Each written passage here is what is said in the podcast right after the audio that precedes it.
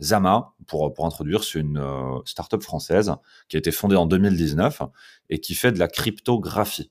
Alors attention, c'est-à-dire que c'est la science sous-jacente, c'est la science qui permet de cacher les données, et c'est pas forcément de la crypto-monnaie. Il se trouve qu'on travaille aussi avec les crypto-monnaies et les blockchains, mais pas que. Donc voilà, c'est 20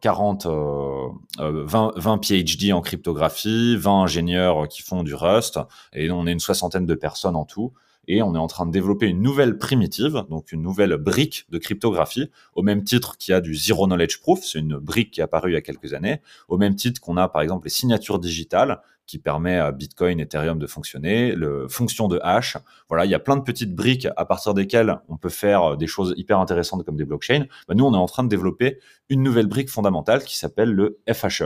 Et ce qu'on produit chez Zama, c'est une librairie open source en Rust et un compilateur. Donc, c'est des outils open source pour pouvoir faire du FHE. Donc, je vais y venir. Qu'est-ce que le FHE?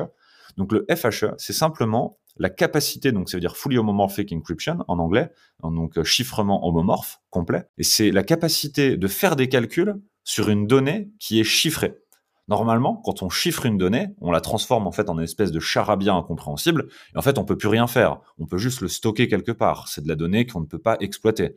Si par exemple, je prends mon ADN, imaginons je me fais séquencer mon ADN, je le chiffre, bon, on peut plus rien en faire. On peut juste le déchiffrer pour pouvoir l'exploiter. Mais avec le FHE, une fois que la donnée elle est chiffrée, c'est quasiment de la magie, et c'est un peu difficile à comprendre pour le cerveau, mais c'est possible. C'est qu'on est capable de quand même faire des calculs sur cette donnée chiffrée. Je peux faire des additions, des soustractions, je peux le passer par des algorithmes. Et si je reprends mon cas de l'ADN, donc pour de la donnée aussi privée que de l'ADN, je peux la chiffrer, donc la transformer en charabia.